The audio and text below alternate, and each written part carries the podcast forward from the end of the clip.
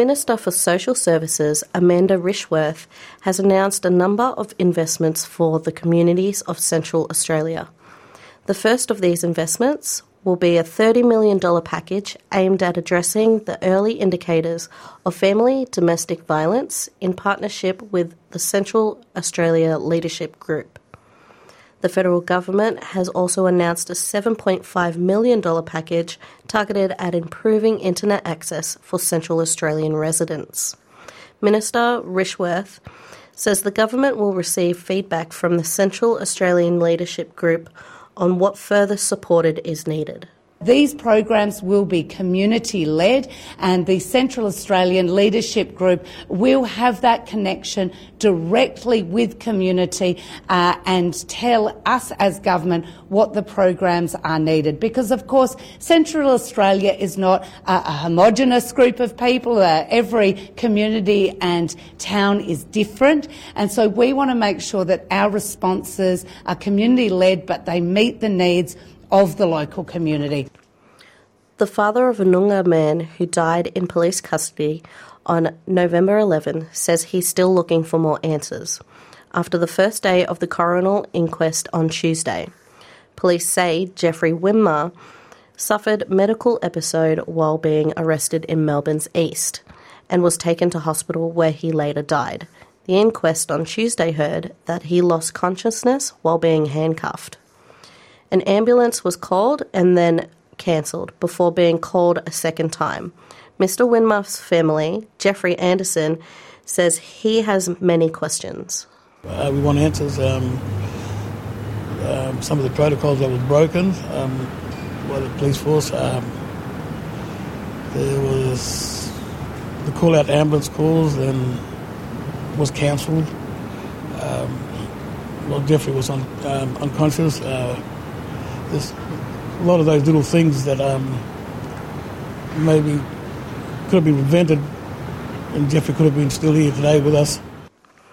New research shows that the number of First Nations children aged 0 to 14 suffering with hearing problems declined from 11% in 2001 to 6.9% in 2018 to 19. The study released by the Australian Institute of Health and Wellbeing AIHW, suggests that early testing and early intervention is leading to better outcomes. However, it is still concludes that First Nations people experience higher rates of ear and health problems than the non Indigenous community.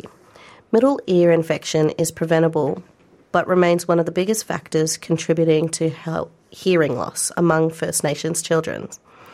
Professor Kelvin Kong from University of Newcastle School of Medicine and Public Health told NITV News that the latest research is encouraging, but there are still problems ahead. We're seeing a decrease in the long-term hearing hearing loss rates. We're seeing an increase in the amount of audiology services being uh, picked up, and we're seeing an increase in the intervention for ear disease amongst our Aboriginal and Torres Strait Islander kids, which is fabulous news. The downside of it is that it is still a long wait to be seen. We're still falling behind on some of our language and developmental milestones, and we're still getting quite a lot of uh, hearing rate loss in the incarcerated justice system.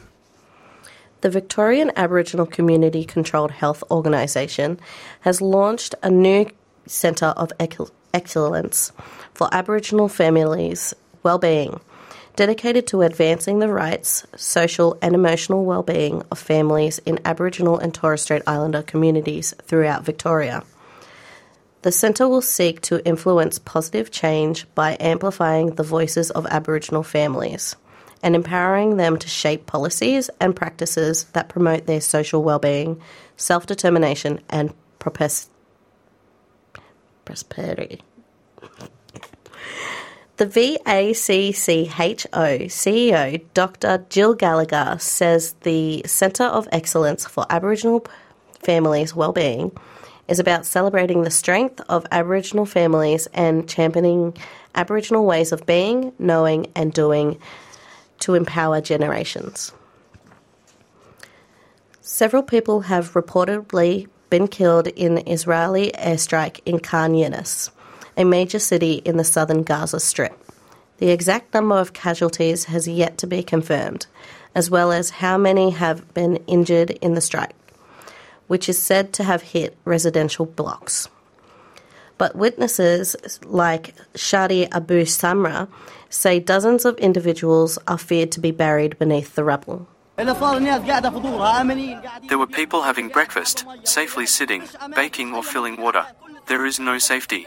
There is no safe area. All the missiles are falling over people's heads. God will judge everyone staying silent, every single person staying silent. More than 70 persons are trapped under us. We can't pull them out. People, for God's sake, feel for us.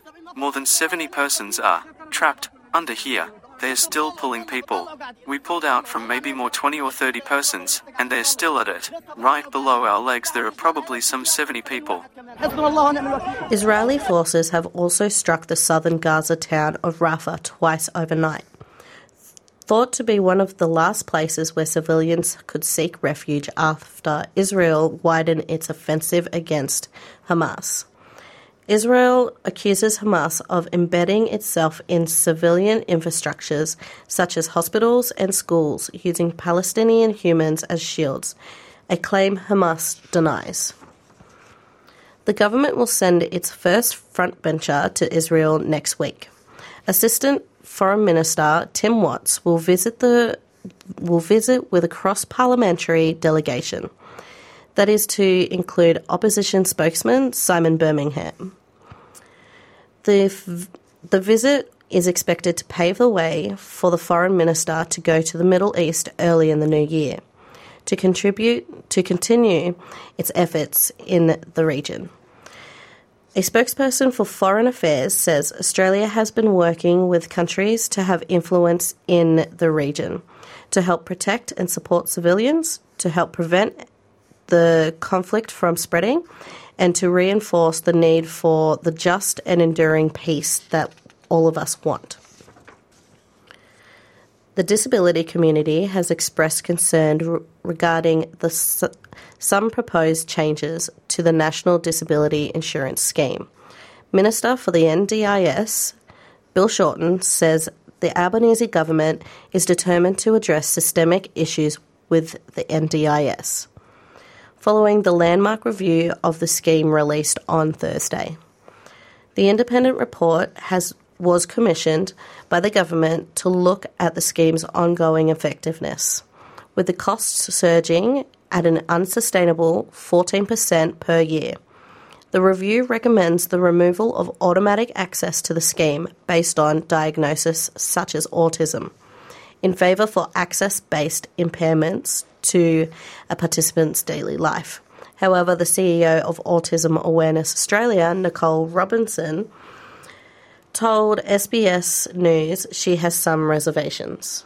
But what we do know is the government are determined that there are too many children in the scheme and that for some of those children they would be better supported outside the NDIS. And hence they're going to shift that cost over to the states.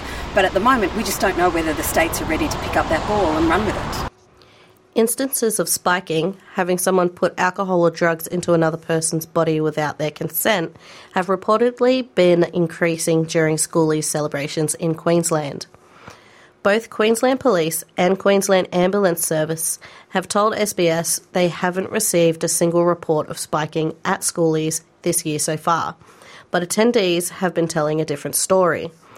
Recent graduate Annabelle has told SBS she has seen plenty of examples, with the fear of being spiked keeping her in her hotel room for the majority of the trip. It just kept on happening where people were coming out of the club absolutely beside themselves, foaming at the mouth, having like um, needles in their arms, and I was just kind of like, okay, this is not what schoolies is all about.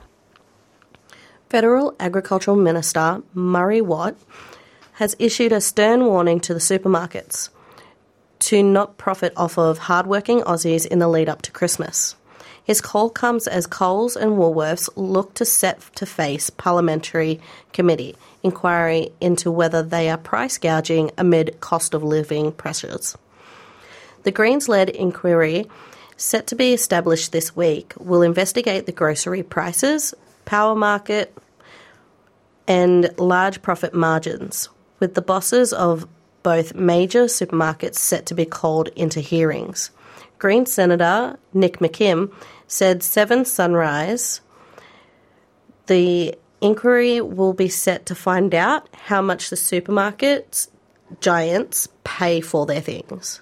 Oh, we're really looking forward to this. It's it's impossible to arrive at the supermarket checkout these days and not be just aghast at you know how many dollars worth of uh, food and groceries you've got in your shop, in your in your shopping trolley, and at the same time, Coles and Woolies are raking in billions of dollars in profits. So we want to have a look at a whole range of things, but in particular, we want to have a look at how much Coles and Woolies are paying for the things they sell in their supermarkets, and actually how much they are marking them up, because the very very strong argument that they are engaged in price gouging in the middle of a cost of living crisis.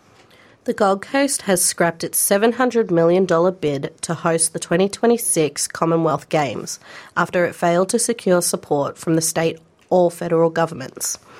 The Queensland Local Council had proposed a streamlined version of the Games after the Victorian pulled Victorian government pulled out in July, citing cost blowouts. In a statement, Gold Coast Mayor Tim Tom Tate said the council had tried its best, but the Australians' reputation as a place that pulls out of global sports contracts remains in tatters. The annual Dakar Rally is back and returns to Saudi Arabia for its fifth consecutive year. With all the best action available exclusive and free at SBS and on SBS On Demand, with daily highlights from January 6th to January 20th. The 2024 Dakar Rally marks the Australian Red Bull rider and previous world champion Toby Price's 10th year battling it out in the challenging desert route.